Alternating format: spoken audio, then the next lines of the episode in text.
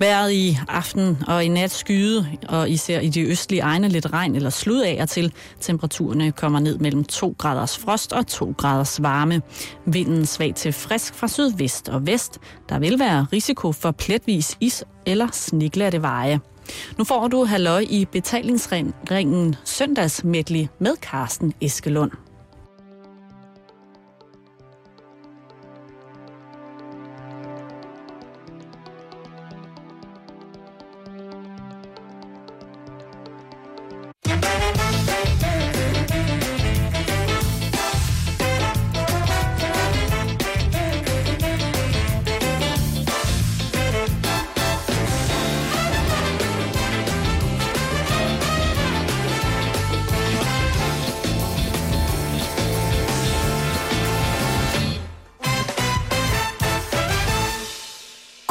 Eftermiddag og rigtig hjertelig velkommen til øh, Carsten Eskelunds vikariat for Simon og Karen her i øh, Halløj i betalingsringen.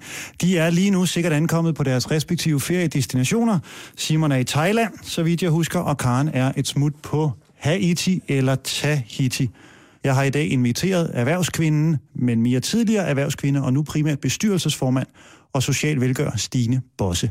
Tak skal du have. Stine Bosse, velkommen til. Det er godt at være. Jeg læste om dig første gang i 2008, da jeg sad i min lejlighed ude på Amager og læste om din Camino-vandring med fire unge indvandrerknægte, som var kommet lidt på afveje.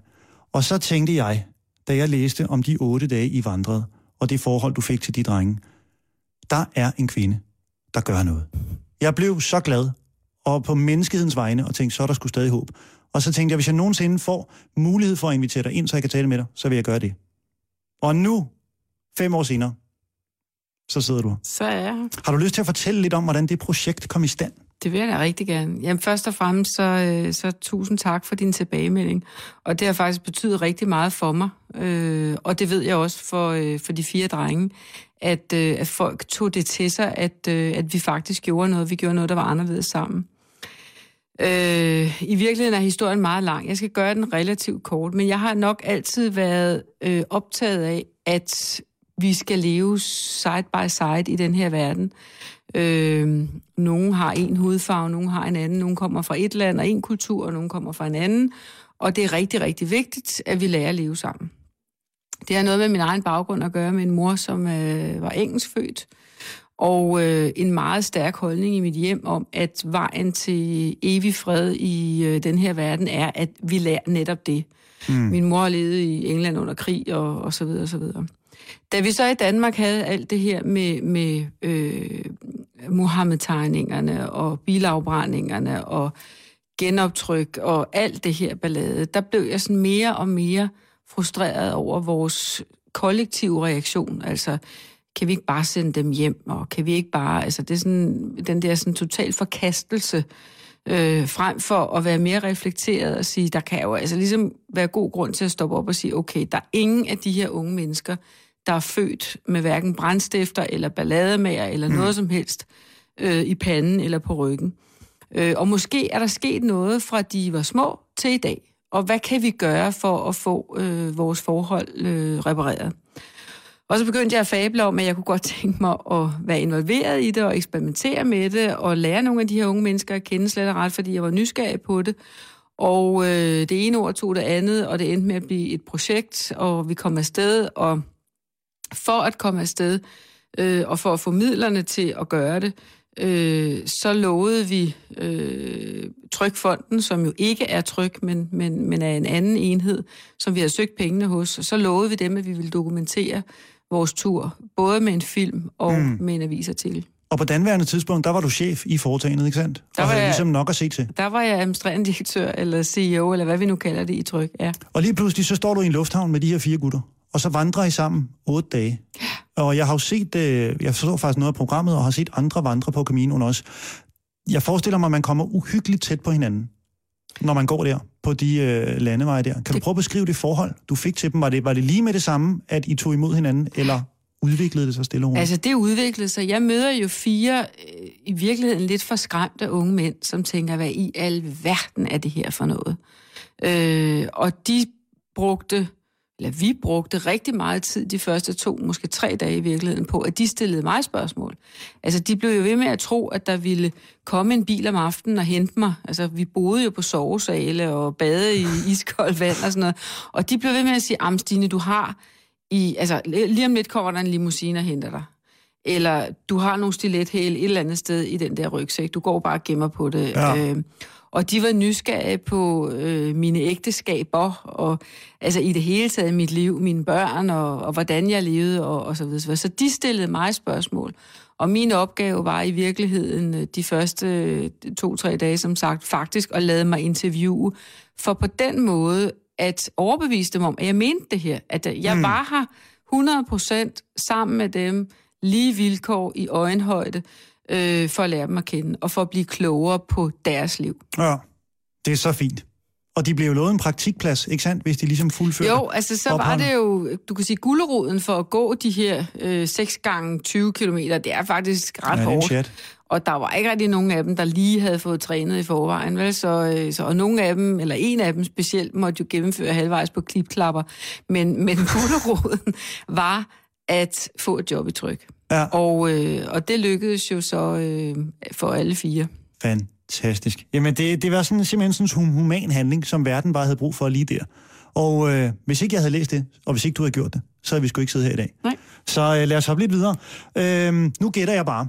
Men jeg gætter på, at udover at der er det øh, humanistiske aspekt i det, og du havde lyst til at hjælpe, så tror jeg, at man ikke tager den vandring, medmindre man også har noget i sit eget liv, man tumler med. Øh, så det er min påstand. Mm. Var det tilfældet? Det tror jeg godt, man kan sige ja til. Altså, øh, ud over det, som jeg lige har fortalt, som, som, som jeg tumlede med at forstå, ligesom hvad var det, der var sket i det her land, og så videre, og så videre, så, øh, så endte det jo faktisk også med, at jeg lige præcis på det tidspunkt stod over for at skulle tage en beslutning øh, i mit privatliv omkring samlivsforhold og så videre, som jeg så også brugt noget vandretid på at øh, sige, okay, det, øh, det er så den her beslutning, jeg når frem til. Og det appellerer den øh, form for gåtur altså til. Så, ja. så det kan godt være, at jeg ikke startede ud med at sige, og havde gjort mig klart, at jeg faktisk også selv havde en refleksion, altså ud over det andet. Øhm, men endte med at øh, konstatere, at altså, ud over alt det andet, jeg havde lært, så havde jeg faktisk også øh, taget nogle beslutninger. Og fik du vendt nogle af de meget private ting fra dit liv med de drenge der, hvor Ej, du lige pludselig sad og tænkte, altså, hvad fanden skete der her? Bortset fra det her med, at jeg blev interviewet ret kraftigt omkring øh, ja. eks-ægteskaber og, og, og så videre, øh, så, så nej. Så okay. der er altså på en eller anden måde, en eller anden... Altså, der er jo også det ved det, øh, skal du forestille dig, at, at sådan fire unge mennesker, og det er, tror jeg, uanset om det er drenge eller piger, eller hvad for en kulturbaggrund man har, det, der søges, når man er i den alder, og som vi engang imellem glemmer, både som forældre og som voksne og alt muligt andet, det er jo rollemodeller. Det er jo nogen, som man kan se hen til og op til osv., og som man selvfølgelig også samtidig kan være i øjenhøjde med, mm. øh, som ikke taler ned til en og så videre, så videre. Men det havde været upassende, hvis jeg havde øh, vendt mit egne private forhold ja. med dem, så nej, det gør Alright. Ikke. Mærkede du en forskel på mænds accept af dig, efter du havnede på diverse mest magtfulde kvinder i verden og i Europa lister, i forhold til dengang du ikke var på en liste? Mændene ændrede attitude. Da du var på listen, at de kunne se noget håndgribeligt. Øj, hun er nummer 22! Nej, Så det vil må jeg der være noget sige. Om det. Det, det, nej, det synes jeg ikke. Du havde en periode, hvor du følte, du var nødt til at gemme din femininitet af vejen. Ja, Der bliver nikket. Uh, jamen, uh, så lad os da starte, uh, lad os starte med den der med det seksuelle. Ja. Fordi det er jo sådan en gammel kliché nærmest. Ja. At mænd simpelthen er drevet frem af lysten til at erobre kvinder. Ja. Men jeg har læst noget i en bog, som jeg vil høre, om, uh, om du synes, der er noget spændende ved. Hvor mange af vores forfædre tror du var mænd, og hvor mange var kvinder? Du ved, helt tilbage, hvad tror du forholdet var? Altså, der fødes jo flere drengebørn.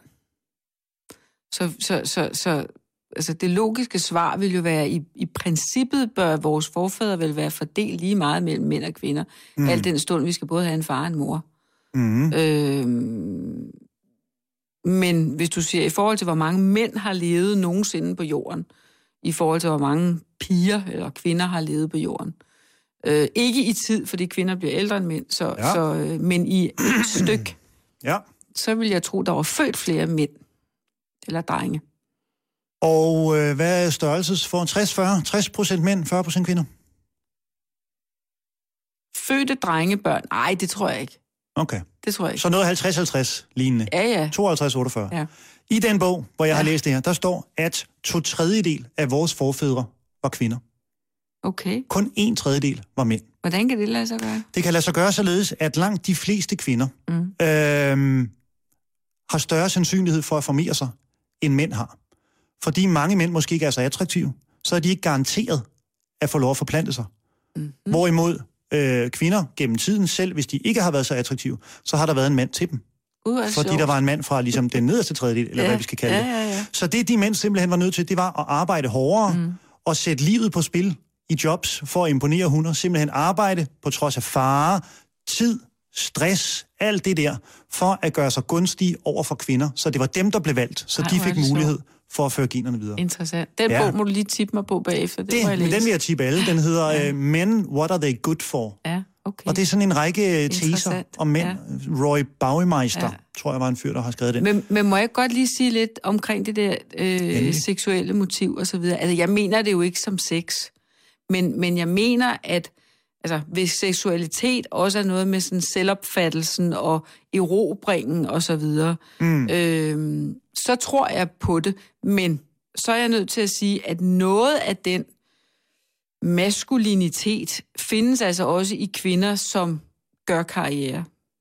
Øh, og, og det interessante er jo, altså, og det, det tror jeg, man en dag vil lave, kunne lave nogle studier på, at, at mænd nu om dagen, der gør karriere, det er meget, meget, meget få mænd, der alene kan gøre øh, topkarriere på maskulinitet. Ja. De er nødt til at have øh, den feminine side af sig selv med. Og det samme gælder kvinder. Altså, jeg har jo været nødt til at bruge også mine maskuline sider øh, i karrieremæssig sammenhæng. Så, så vi ligner måske i virkeligheden mere hinanden, Ja. når vi kommer derhen, end hvis vi sammenligner mænd og kvinder sådan mere generelt. Og hvad er en maskulin side for en kvinde? Jamen, det er noget med Og nu taler vi selvfølgelig generelt. Det er med gennemslag og, og ikke være bange for at, at bare tage ordet ind i en, en sammenhæng. Øh, man kan nok få nogen til at sige, at topledere også, hvis du sådan tager dem i en, kan finde på at afbryde og sådan noget. Ikke? Øh, Ja.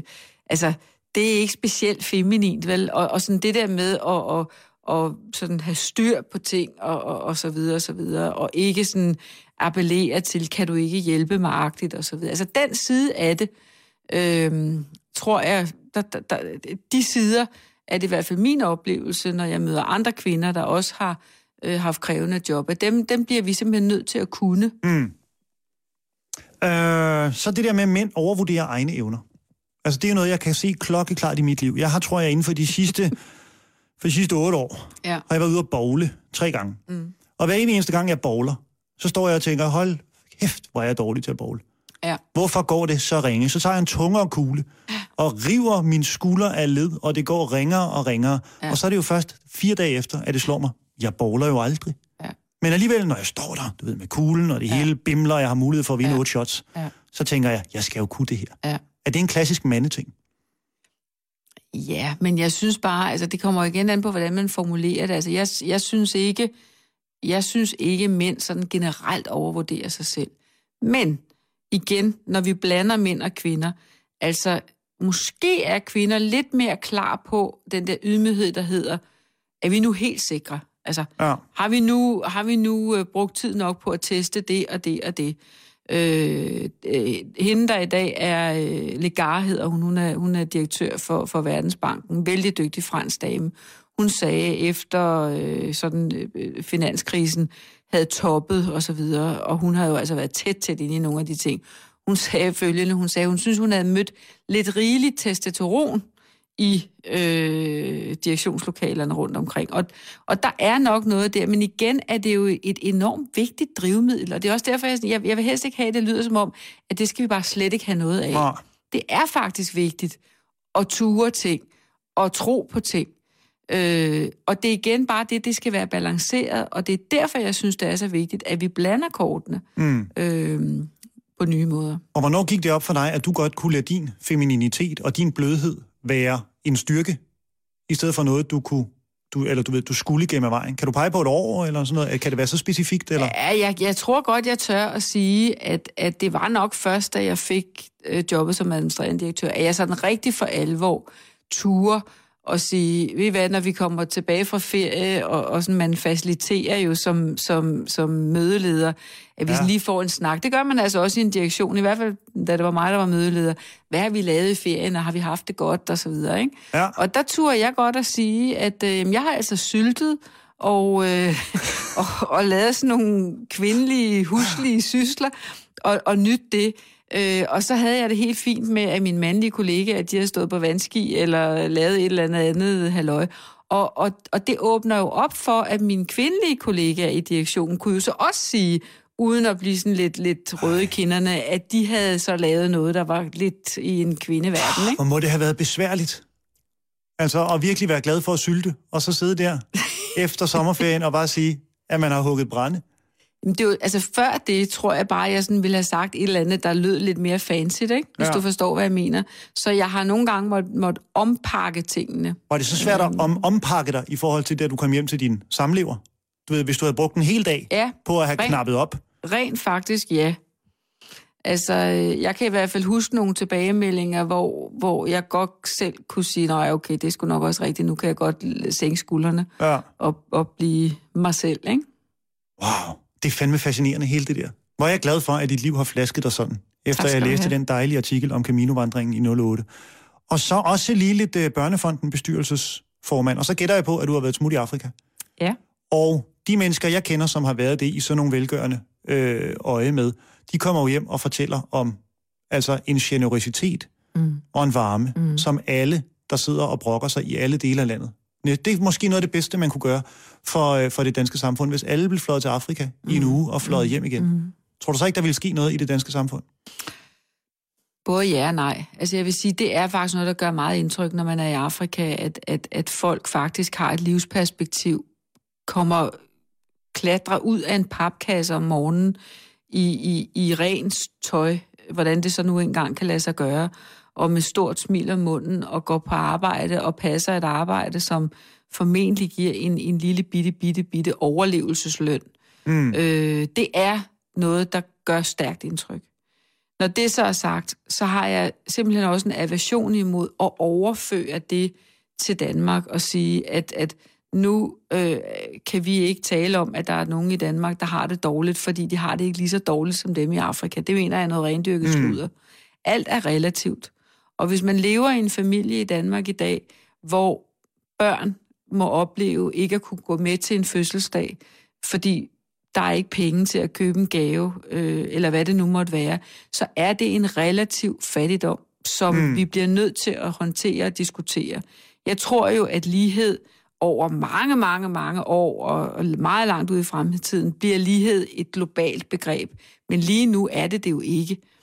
Øh, og derfor synes jeg, det er enormt vigtigt, at vi øh, arbejder med lighedsbegreberne øh, anstændigt i forhold til de samfund, vi nu engang er en del af.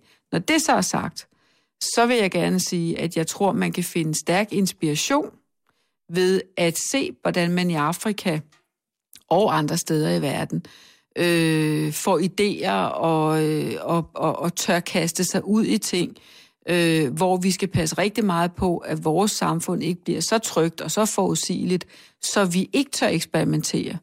Øh, så jeg tror godt, man kan finde inspiration, men jeg synes ikke, man skal lave fattigdomssammenligninger. Nej, men det var egentlig heller ikke det, jeg, det var heller ikke det, jeg ville hen. Det var generøsiteten i ja. samfundet, jævnført den nærhed ja. og det hensyn, vi talte om tidligere, er måske ved at forsvinde. Øhm, for jeg er del med, med på, at hvis man ikke har en klink herhjemme, så har man sgu ikke en klink Nej. herhjemme og det er ikke sket. Øh, du var lige inde på noget der til sidst med iværksætterånden der. Er den, øh, du ved, nedadblomstrende i forhold til opadblomstrende? Ja, altså der er jo det meget bekymrende, som vi, som vi ikke taler nok om, og det, det er absolut også svært, men vi bliver jo nødt til at forholde os til det. Hvis du måler, det gælder hele den vestlige verden, hvis du måler unge menneskers tro på fremtiden, så er, så er der ingen unge mennesker i den vestlige, eller meget få, der tror, at de får et bedre liv end deres forældre bedre Hold liv, og hvad er det? Ikke? Altså, hvad er et bedre liv? Hvorimod, hvis du tager den verden, vi lige taler om her, Afrika, Indien, Kina, Sydamerika, så tror unge mennesker på, at jeg får det da klart bedre end mine forældre. Og hvis man kigger på det drivmiddel, der ligger i det, så er der altså noget, vi bliver nødt til at genbesøge i vores del af verden. Og jeg tror, at noget af det, der bliver på vores agenda, øh, og i hvert fald mine børns agenda, som i dag er i slutningen af 20'erne og starten af 30'erne, øh, bliver at finde ud af, hvad er det lige, vi skal drømme om, hvis vi har to biler, og mm. vi har en udlandsrejse om året. Hvad er drømmen? Øh, hvor jeg jo rigtig gerne vil tale for, at drømmen kan være at være mere givende over for andre mennesker, altså gøre flere ting for hinanden, og øh, kultur. Altså mm. vores kulturforbrug er for nedadgående i det her land, og det er altså forfærdeligt. Vi har mere end nogensinde brug for kulturen og for teatrene og så videre og så videre. Øh, og det skal vi, det, det, som jeg synes det, så skal det være noget af det, vi skal sige, det skal være vores nye livsambitioner. Det skal vi finde i de der ja. snitflader. Det synes jeg skulle lyde fornuftigt. Stine Bosse, tusind tak, fordi du havde lyst til at kigge forbi. Tak for det.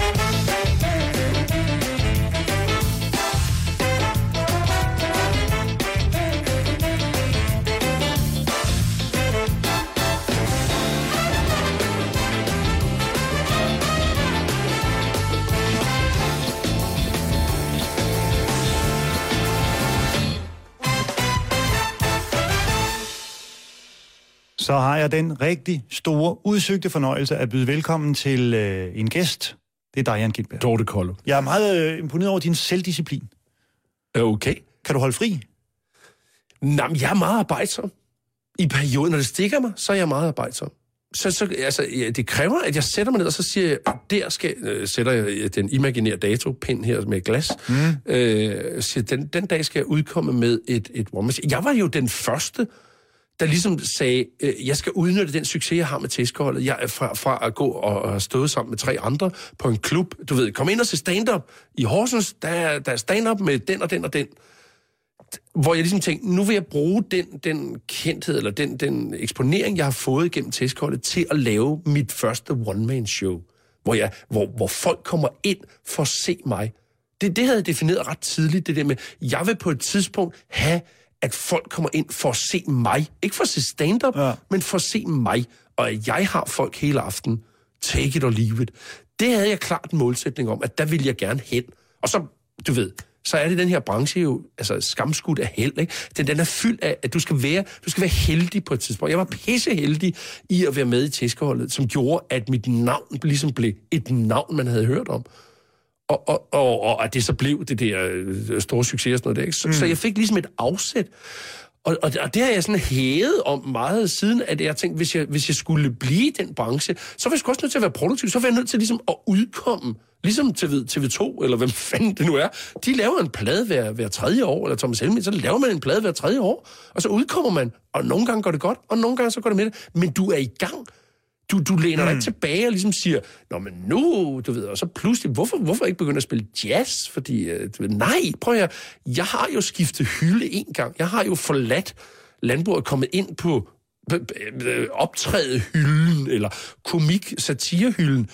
Og den er jeg virkelig, virkelig glad for at være kommet ind på. Så det vil sige, at jeg er også bevidst om, at jeg bliver fandme nødt til at være produktiv på den hylde. Fordi ellers så er det tilbage. Eller så, altså, jeg, jeg vil meget nødryge ryge af hylden, men samtidig så vil jeg også gerne spille på det, der nu er. Ja. De muligheder, der er på den hylde, kan man sige. Hvor har ikke? du været... Øh, fordi nu er du, du fylder 50. Det er 50 i år. Lige om lidt, ikke? I december. Tillykke. Du er vel nærmest den ældste sådan af dem, vi kalder stand-up-komikere, der laver det her, ikke? Jo. Altså fra den genre der. Jo. Og de... Ja, ja, jo, ja. Paul Carstensen, ikke? Hvor gammel er han? Ja, jeg tror, han er et par år ældre end mig. Jeg kan sgu ikke engang huske det. Men, men jo, jeg, jeg er en af de Han syner ja. så ung, jo. Ja. Det glemmer mig lidt. Ja, hvor har, øh, har der været nogen sådan, øh, hvad skal man kalde det, genremæssige tvivl på, øh, du ved, på dig personligt, eller nogle gange, hvor du kiggede på det hele og tænkte, hvad er det egentlig for noget, vi laver det her? Hul om hej med at stille sig op og råbe nogle ting. Har, Nej, der, har der været ikke. nogle bølgedale, hvor du tænkte, måske skulle man skulle bare fortsætte det der landbrugs, det her løg der, og gøre far glad? Nej, det har der ikke. og komme og sige, nu vil jeg gerne have gården, far. Nej, men, men der har været nogle, der har været nogle, nogle karrieremæssige karriere, det lyder så fedt, som om, at det her, det, det, det, det er rimelig, man er rimelig øh, bevidst om sin karriere. Prøv høre, det, det er jo, vi er et forholdsvis lille sprogområde, ikke? Altså nogle gange så er man super hot, og nogle gange så er man bare den største lort i verden, ikke? Altså sådan mm. er det jo. Altså, altså der har jo været nogle perioder, hvor jeg tænkte, nu er jeg top på top. Jeg var, jeg var, jeg var jo øh, efter nogle af de programmer, du lænede øh, med vindhætterne og sådan noget der, så jeg headhunted TV2 mig til at der, der var jeg, hvad hedder sådan noget, holdkaptajn i det, der hed Ugen der Gak, hvor Mette Lisby, hun var Ah, vært. ja. Og så spurgte de mig, da Mette Lisby, hun stoppede, hun skulle noget andet, øh, vil du være vært på Ugen der Gak? Og jeg tænkte, fuck mand, nu har jeg nailet Så bliver det ikke bedre. Nu bliver det ikke bedre, men er du sindssyg, mand. Det her, det er jo toppen af min karriere. Det er fredag aften, det er primetime på TV2. Hvor stort kan det være? Og så gik jeg ind, du ved, ny scenografi og alt sådan noget der, og så hjernede seertallene jo fra en million til, det ved jeg, jeg halverede det sikkert, ikke? Ja. Fordi jeg råbte og skreg, og var, var, jo- havde jo ikke med Lisbys øh, til, tiltrækning over for seerne og sådan noget, ikke? Så jeg røg jo ud på røv og albuer efter syv afsnit. Så lukkede de programmet. Og, og så røg jeg ud, og, og det var, det var, du ved, og så, øh, øh, så skulle jeg skulle da samle mig selv op igen. Så, så der, hvor, hvor jeg var i tvivl om, hvad fanden, hvad, hvad så? Fordi den næste stand-up-turné, den gik sgu ikke specielt godt, men altså, Hvad var det for en? øh, det kan jeg sgu ikke engang huske. Altså, det var vel sådan noget... Øh, Givet to tænder. nej, den, den, den gik faktisk okay.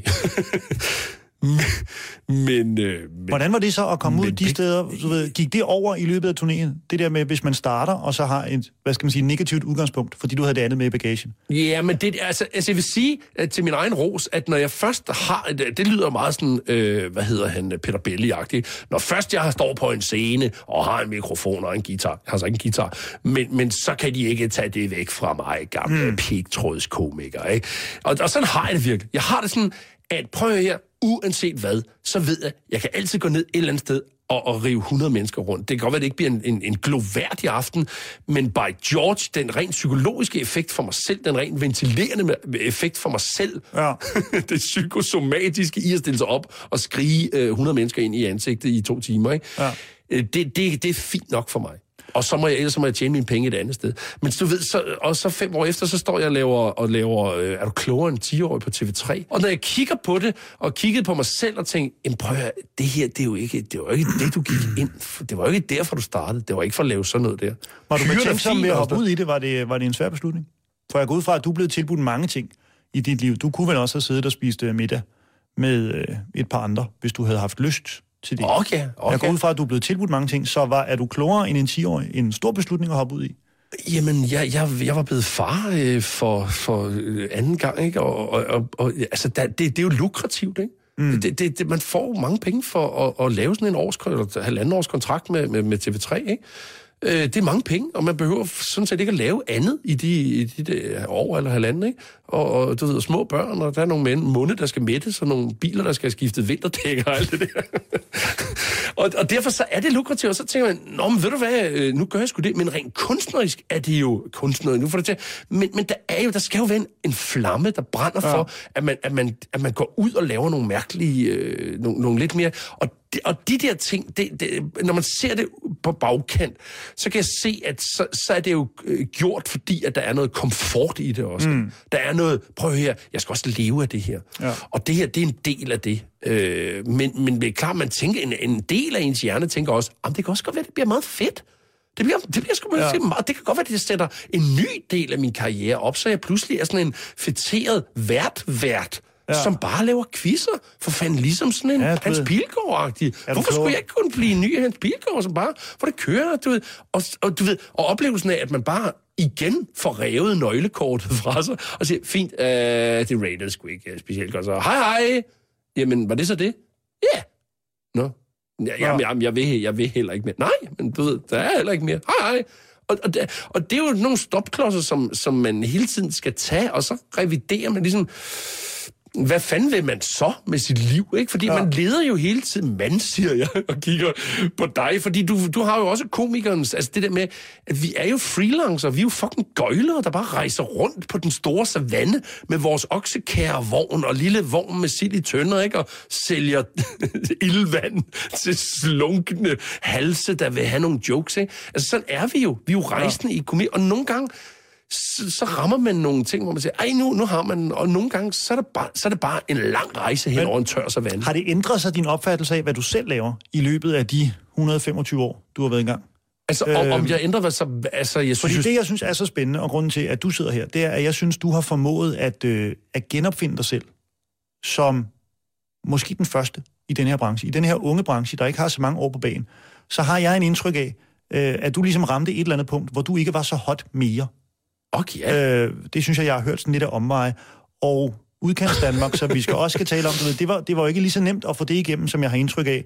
Du ved, Gindberg cykellygterne, Gindberg og øh, bukserne, og Gindberg store øh, Mortensaften og alt det der. Det virker som om, at engang sad koncepterne lidt løsere i forhold til, hvad du fik at lave. ja, ja, for helvede da. Så var, du ved, var der på et tidspunkt, hvor du indså, at jeg skal mere i denne her retning? For som jeg ser det, er du blevet mere sådan øh, folkelig, og det mener jeg på den mindst negative måde. Det er overhovedet ikke negativt sagt. Jamen, jamen, jamen, jeg tror bare, jeg tror bare, at, øh, at øh, jeg har, øh, altså, jeg, jeg har erkendt, og, og, og altså, man, man, man, man, man synes jo, man igen, jeg, man skal huske at sige jeg.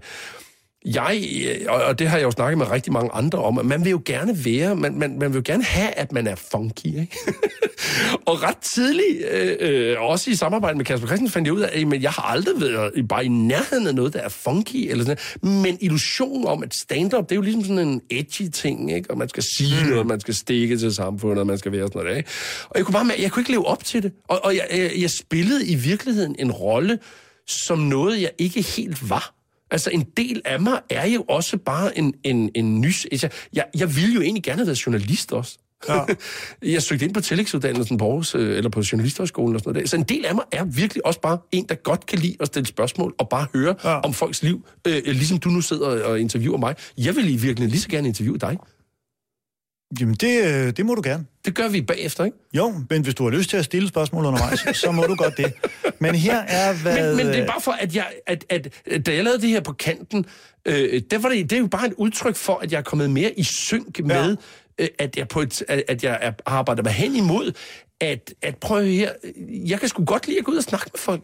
Men det er også noget af det, jeg Og synes er liv. øh, utrolig spændende. Og, og at det så er, er, er blevet folkeligt, jamen det, det, det har jeg, at, at, at det er at det har ramt, det, det har også ramt noget i tidsånden, så det er jo igen noget held, ikke? Det, det er jo held, at Danmarks Radio Strategi har været noget omkring, at, at vi skal mere ud i landet. Og ja. de har kunnet se en mulighed i, at hey, øh, fedt, han kommer ud i landet. Ja. Så der er også en, der er også en masse held i det. Men jeg, jeg kan også mærke, at jeg er betydeligt mere i synk med mig selv. Jeg har ingen præstationsangst overhovedet. Og det har jeg jo haft i mange af mine andre roller, som mm. talkshow-vært eller quizvært eller sådan noget. For helvede, når den røde lampe, den lyste i sådan en studie, ikke? så øj, og nogen talte i en øresnegl til mig. Jeg var jeg, ikke panisk, men, men jeg performede bare ikke særlig godt. Nå. Og nu, hvor jeg kan komme ud, du ved, vi bonder hele lortet, og så klipper vi optager 10-14 timer, og så klipper vi det ned til en halv time. det er befriende skønt, fordi jeg er fuldstændig mig selv. Jeg, Ja. jeg er bare, jeg gøjler bare rundt, og så klipper vi det ud, og så sidder jeg selv med til at redigere, og siger, det der er fedt, det der er fedt, ud med det Ja. der, ud med det. Og det gør bare, at jeg kommer mere i synk med, hvem jeg synes, at jeg selv er, og være mere mm. ærlig omkring. at prøve at høre, hvis folk synes, jeg er en gammel nisse, og det der, det er en nissefjernsyn, som egentlig burde være på TV Charlie, so fuck it. Ja. Fordi jeg, jeg kan ikke løbe fra, at jeg er 50, og jeg er ikke Fuglendorf. Jeg er ikke, du ved, jeg er ikke den nye fede, der skal definere, hvad stand-up er. Jeg er egentlig gammel for helvede. Jeg har 20, m- måske 20 erhvervsaktive år tilbage i mig. altså, prøv at høre, det er jo ingenting. Min ældste datter er 15. Det, det, altså, når jeg, jeg er 65 i den tid, hun har levet øh, oven i hatten nu, ikke? Ja. Det, er gået, det er gået sådan her for mig. Ikke? Men det, der jo bare virker så spændende ved der, hvor du er, det er jo, at du har formået at ligesom tage dit liv med i det, du laver. Hvor øh, nu har jeg jo lavet stand-up i 13 år, og færdes i den lidt yngre del af branchen, kan man sige. Og der er jo bare en eller anden påståethed, ofte, som ikke altid holder stik, og som man definerer sig selv ud fra i det, man laver.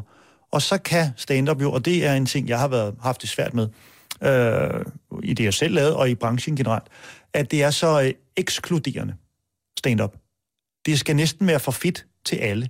Du ved, man skal helst sige, hvem og hvem der er nogle idioter, og hvis du oven i købet i et rum på 100 mennesker, lige kan sætte 25 af dem af, så de andre 80 lige kigger ned på de 25, som Ja, de sidder præcis. der sammen med. Jamen, det er jo en så er det klassiker. næsten øh, fa- fantastisk, Ja, ikke? det er en klassiker. Det havde vi, men da jeg startede, der var det jo det samme. Hvis man kunne, hvis man kunne gå ned af en scene, hvor, hvor du ved, de fem andre komikere, der sad og ventede på at komme på, de lavede, Ja. ja. ah, hvor var det godt. Der var ingen publikum, der forstod det. Hvor var det fedt. Og det, det er jo en fuldstændig sy- psykotisk tanke. Det, Og det er jo sådan en mærkelig...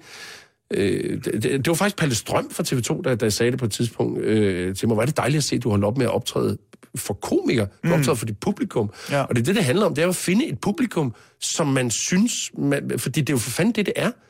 Det, det bliver så journalistisk, det bliver så, det bliver så incestuøst, det der, man, mm. at man er inde i sin egen, øh, i sin egen, i sin egen verden. Ikke? Men, men, men det handler, at jeg tror bare, man bliver en bedre komiker af at være mere ærlig over for, hvor man er i, øh, i, i, i sit liv. Ikke? Altså, Og så finder man også ud af, synes jeg, hvor stor en gave der ligger i at se sig selv som en del af et fællesskab. I forhold til, at man er imod noget. Det er som om, det kan kun én ting hele tiden. Men hvis man går ind i noget på nådets præmisser og siger, at vi er her alle sammen, så ligger der meget øh, materiale gemt i det. Ja, ja, der ligger i... Altså, jeg, Altså- altså, jeg tror, jeg, jeg kan... Mit næste one-man-show, det skal hedde Det Store Spørgsmål. Det er, på, jeg- er, det, er det på tegnebrættet? eller Nej, her? overhovedet ikke. Jeg har ingen plakat eller noget. Jo, men vi har vel sat en dato om et par år, ikke? Altså, der skal jeg vel nok på turné igen, ikke?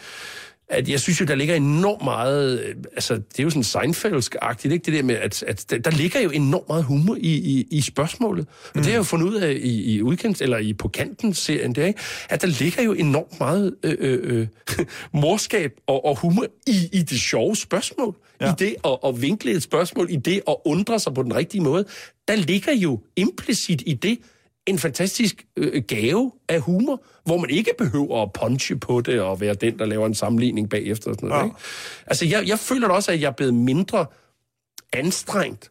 Altså, jeg tror også, at, at min, øh, min komikform var blevet anstrengt. Ikke? At jeg skulle ligesom komme op med fem billedskabende sætninger. Det svarer jo lidt til, mm. øh, du ved, at øh, øh, du ved, Per Rønt ved, med et par cykelshorts, som øh, du ved, ligner Helle thorning Schmidt, bla, bla, det svarer jo lidt til sådan noget, ikke? Ja.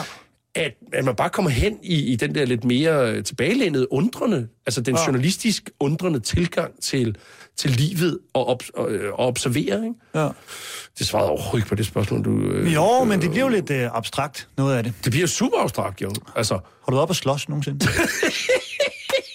så det er et godt spørgsmål. Men det er et spørgsmål, jeg har stillet alle gæsterne i denne her uge, fordi øhm, ja, der er bare et par spørgsmål, hvor man tænker, dem kan man stille til alle, som øh, på en eller anden måde er, ja, du ved, definerende ved jeg ikke, om de er, men øh, det leder over til noget andet, vi skal tale om Gud, lige om lidt. Så synes jeg, det her er et spændende sted at starte. Jamen, ved, du, hvad, ved du hvad, for at være helt ærlig, øh, at der, man tror det jo ikke, når man ser sådan 105 kilo som mig, ikke? Mm. næsten 1,93 høj, ikke? Ham, han er da klappet til nogen, eller et eller andet, ikke? eller været oppe at slås. Jeg har aldrig været oppe at slås. Da jeg var soldat, øh, vi, var, vi var til et eller andet over på Vestkysten, øh, kom 20 soldater og sådan noget, der var en, der fjernede en stol under mig, jeg røgnede på gulvet, og så stod han klar til at slås.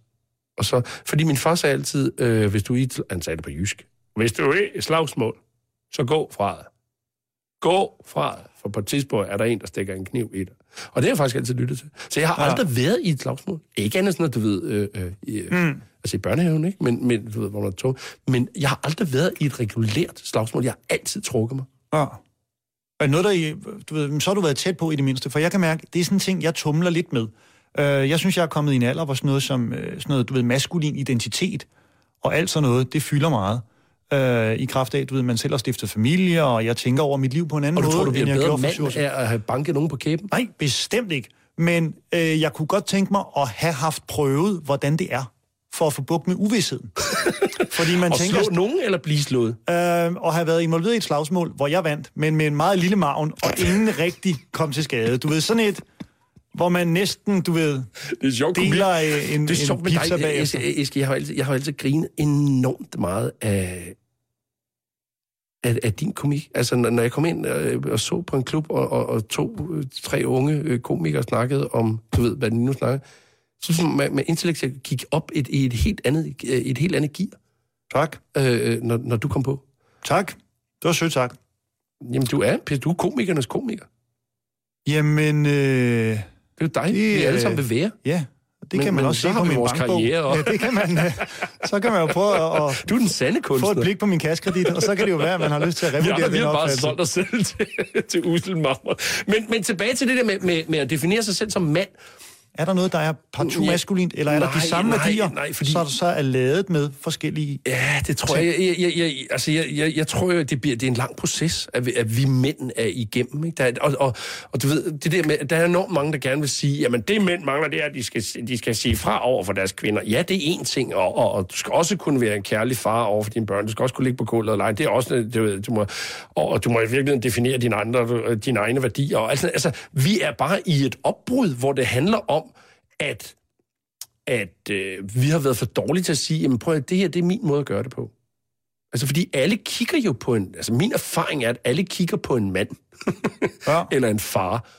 Og hvis far græder, så stopper alt. Hvis mor græder, så er det ligesom sådan, øh, okay, ikke? Så er det bare Men hvis far græder, eller hvis far er mærkelig, Ja. eller hvis far slår, eller så, altså, så stopper alt, ikke? Så, så, så der er et kæmpe... Jeg tror, det ligger sådan implicit i vores abehjerner, at vi kigger på manden som Mm. værende den, der definerer der definerer retninger, der definerer øh, øh, udtryksformer og definerer, hvordan.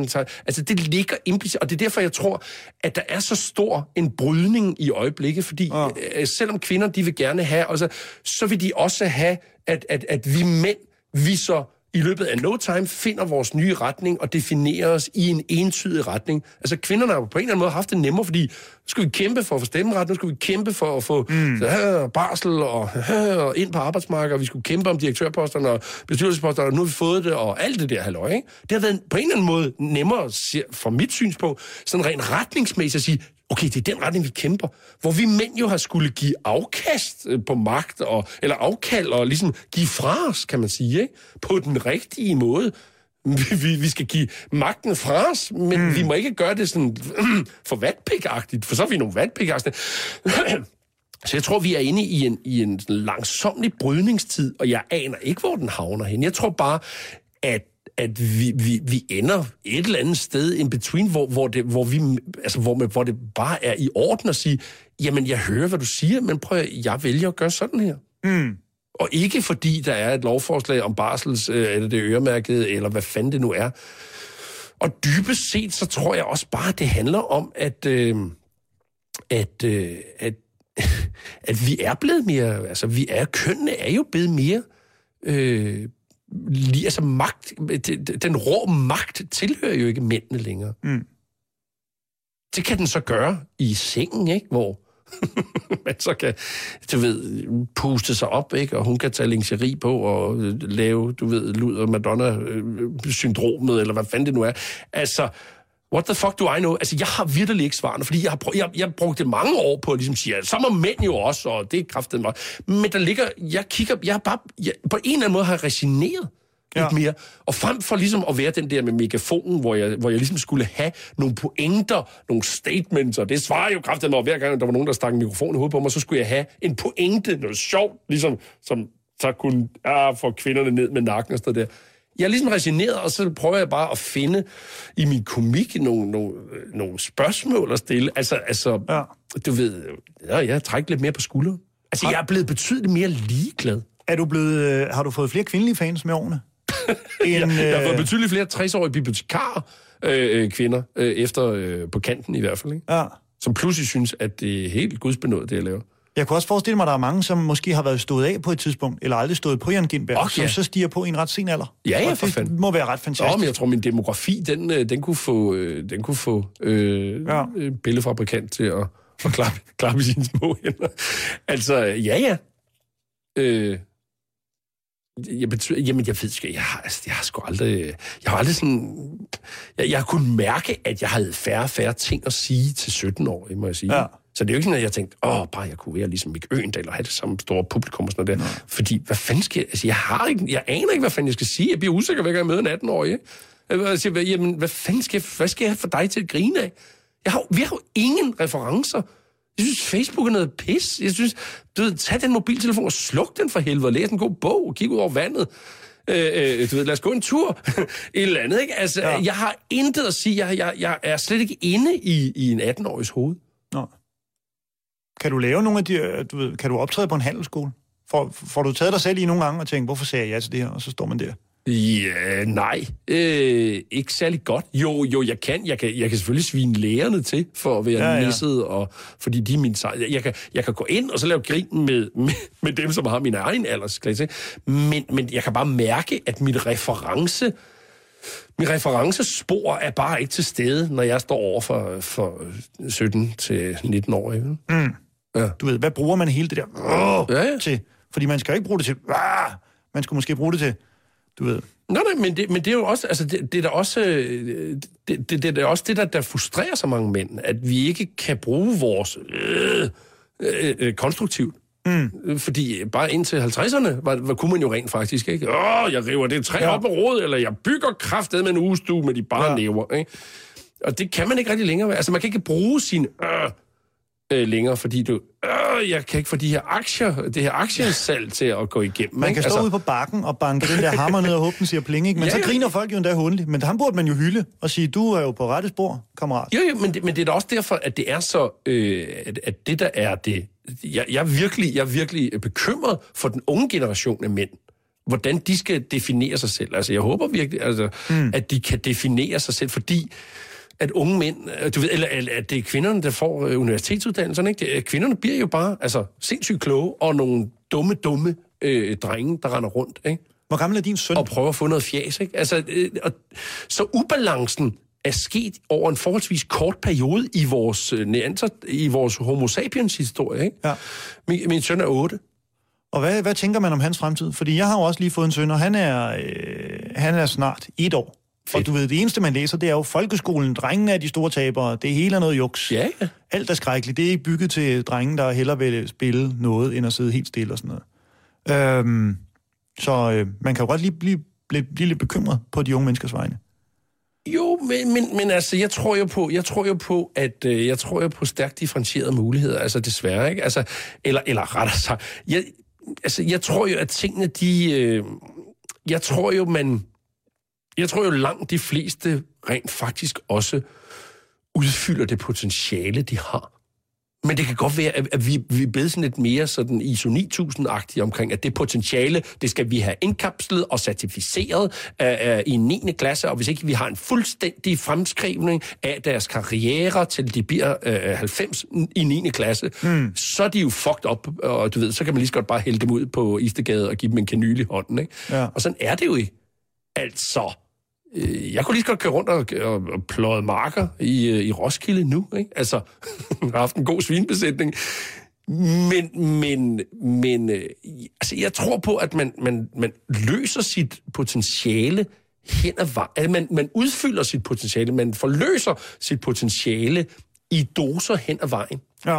Og jeg er ikke så fatalistisk, så hvis ikke de er blevet forløst, og hvis ikke det hele er gået op i en højere enhed inden 7., 8., 9. klasse, så er, de, så er man helt fucked. Det tror jeg virkelig ikke på. Men det kræver noget, at man tænker i, at mænd måske skal efter... Altså, du ved, at mænd i virkeligheden har en, en, en efteruddannelses... Øh, potentiale, eller, eller en potentiale booster, når de når efter 20, hvor de egentlig så sat med skulle være i gang med noget, mm. hvor man kan sende en kvinde ind i et større advokatfirma, og så kører den bare derud af. Ikke? Ja. At vi har nogle... Altså, det, det tror jeg forhåbentlig, man bliver bedre til efterhånden, at finde ud af, at vi kan ikke... Du ved, vi kan ikke fucking tube gøre, remoladetube, presse øh, øh, tusind børn drenge og piger ned i den samme tube, og så forvente, at vi kan lave den smukke stribe af det alle. Og det synes jeg, på mm. en eller anden måde, vi, vi, man prøver. Man prøver ligesom at lave den der remoulade-type af ensartethed. For så kan, Ja. vi forholde, uh, så kan vi forholde os til det. Og så kan politikerne komme med nogle tal og sige, og i forhold til det sidste år, og alt sådan noget der. Og tiden er jo fløjet, Jan. Det er fandme hurtigt, sådan en time går, Det ikke? er skrækkeligt. Der er noget med Øh. en historie. Jeg skulle komme med en historie. hvis du har lyst. Er der noget i løbet af den, øh, det stykke tid, vi har talt, hvor du tænker, det er det, jeg gerne vil dele? Overhovedet ikke. Men nu er det, er fordi, vi lige slutter med det her med manderoller. Ja. Og, og, og, og jeg tror hurtig historie. Jeg var på New Zealand, jeg rejste på New Zealand sammen med en kammerat for mange år siden. Øh, og så var vi inde i en biograf og se Out of Africa nede i Wellington.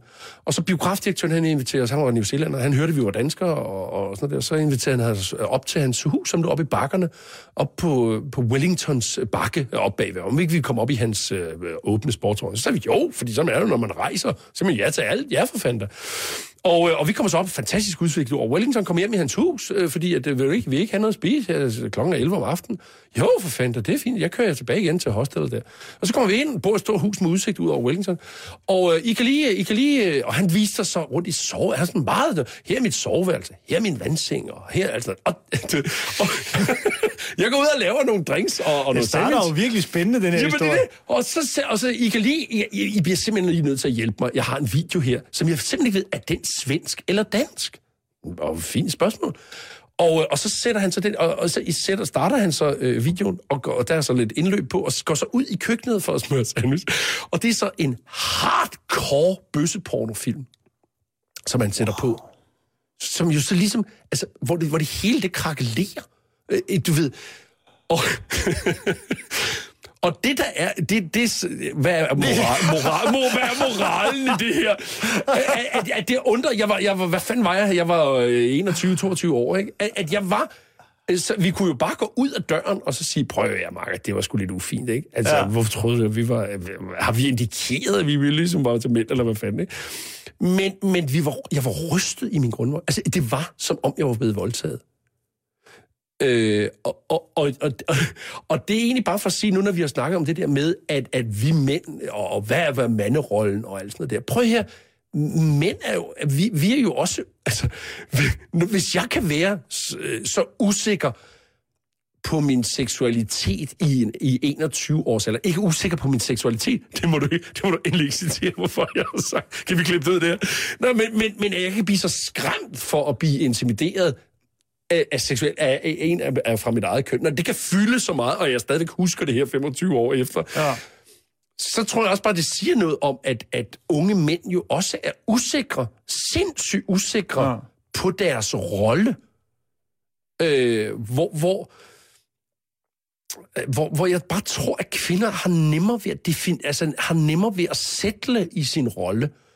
Men det er faktisk øh, sjovt. Så, så, så, er det, ved, så er, er, det, er, det, er det sværere for os mænd, det er sværere at definere en ny rolle for os, fordi at vi netop har haft forsen i, at vi kunne sige, hvad, jeg river kraftet med de her, øh, jeg, jeg bygger den her båd og sejler mm. til England og stikker ild til noget, og. Ja. og jeg, jeg siger, hold kæft, og slår i bordet, og så er der gudskelov en masse mennesker, der holder deres kæft og kigger på mig, og så kan jeg være, øh, så kan jeg være øh, forholdsvis dårlig leder, og, og så alligevel være leder. Og den tid er stoppet nu. Og, og vi er bare dybest set jo nogle skrøbelige nogen, når vi skal til at definere os der i 20-årsalderen. Men det er sjovt, du ender der, fordi som jeg øh, husker, at jeg fik sagt, der var to ting, øh, jeg blev mærke i den bog. Og den ene var den et snørklet øh, reproduceringsregnestykke der. Men der stod ligesom også, at kvindelighed, det er noget, kvinder bare ligesom, du ved, iser ind i. Det Ja. sker bare. K- Piger bliver til kvinder. Bum. Det er Ja. tiden, der ordner det. Men, du ved, du skal, du skal blive til en mand.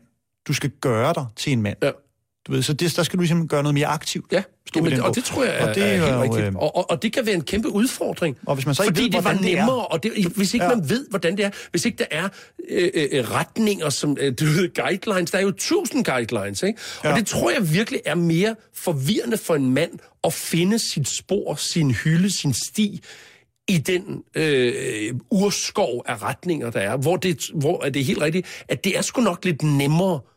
det er ikke nemt at være kvinde, det må vi for guds skyld ikke sige, men det er lidt nemmere at definere sig som, som Ja. kvinde. Ja. Det er ikke Øh, nemt at være mand. Men, men by George, vi bliver nødt til at, at fortsætte i det, ikke? Og, og, og, og prøve at finde, og det er, og, og ja. Men det er lige, vi skal lige... Øh, det, tiden ikke gået? Jo, nej, nej. Du sagde, jo, jo, tiden flyver jeg afsted, så tænker jeg altid, så er der kun Jo, to jo. minutter tilbage. Men øh, nej, fuck det, vi snakker videre. Men, men, det, men jeg tror ikke rigtigt, vi det er kan... Radio 24 Hvor, hvad, hvad kommer bagefter? Der er jo ingen, hvad fanden, det er jo ligegyldigt, vi optager. Jeg tror ikke rigtigt, vi kan lukke det, før vi ligesom får svar på det spørgsmål, som øh, mange, der har lyttet med i de sidste syv minutter, har, øh, har siddet og spurgt sig selv om. I står der i et hus i New Zealand, og Ja. ser den film sat på i fjernsynet. Ja. Øh, og hvordan ender det så? Jamen, det ender med, at vi, at vi, at vi, det ender med, at vi nærmest løber. Og han går, han, er væk i et stykke tid. Ja, han er så ude i køkkenet der, og Lars, min kammerat og jeg, vi kigger på hinanden som om, altså, vi kigger på hinanden som om, jamen du godeste, hvad nu hvis han voldtager os? Altså, vi er to store fyre, og han var så også en stor fyr, men altså, hvad er det værste, der kunne ske? Det er, at, at situationen blev lidt awkward, og vi sagde, ej, helt ærligt, og så gik. Ja. Ja. Men det var, det var så, det var, det var, det var vanvittigt øh, øh, pin, altså, en ung mand fra landet, jeg, jeg, jeg tror aldrig, jeg havde hørt ordet bøsse før, men Og jeg har aldrig set sådan en film der før. Mm. Så I gik bare? Så han kom så tilbage og sagde, so what do you think?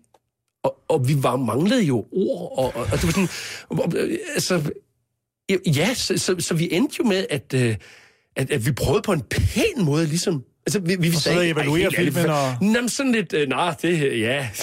Men vi må også se, vi skal sandelig også hjem. Altså, vi, vi tog den pæne, øh, den ja. pæne bagsvømme ud af det, ikke? Ja. Vi kunne bare have taget, taget en konflikt. Vi kunne bare, eller, eller have sagt, hvad fanden regnede du mig for? Mm. Eller, hvad regnede du også for?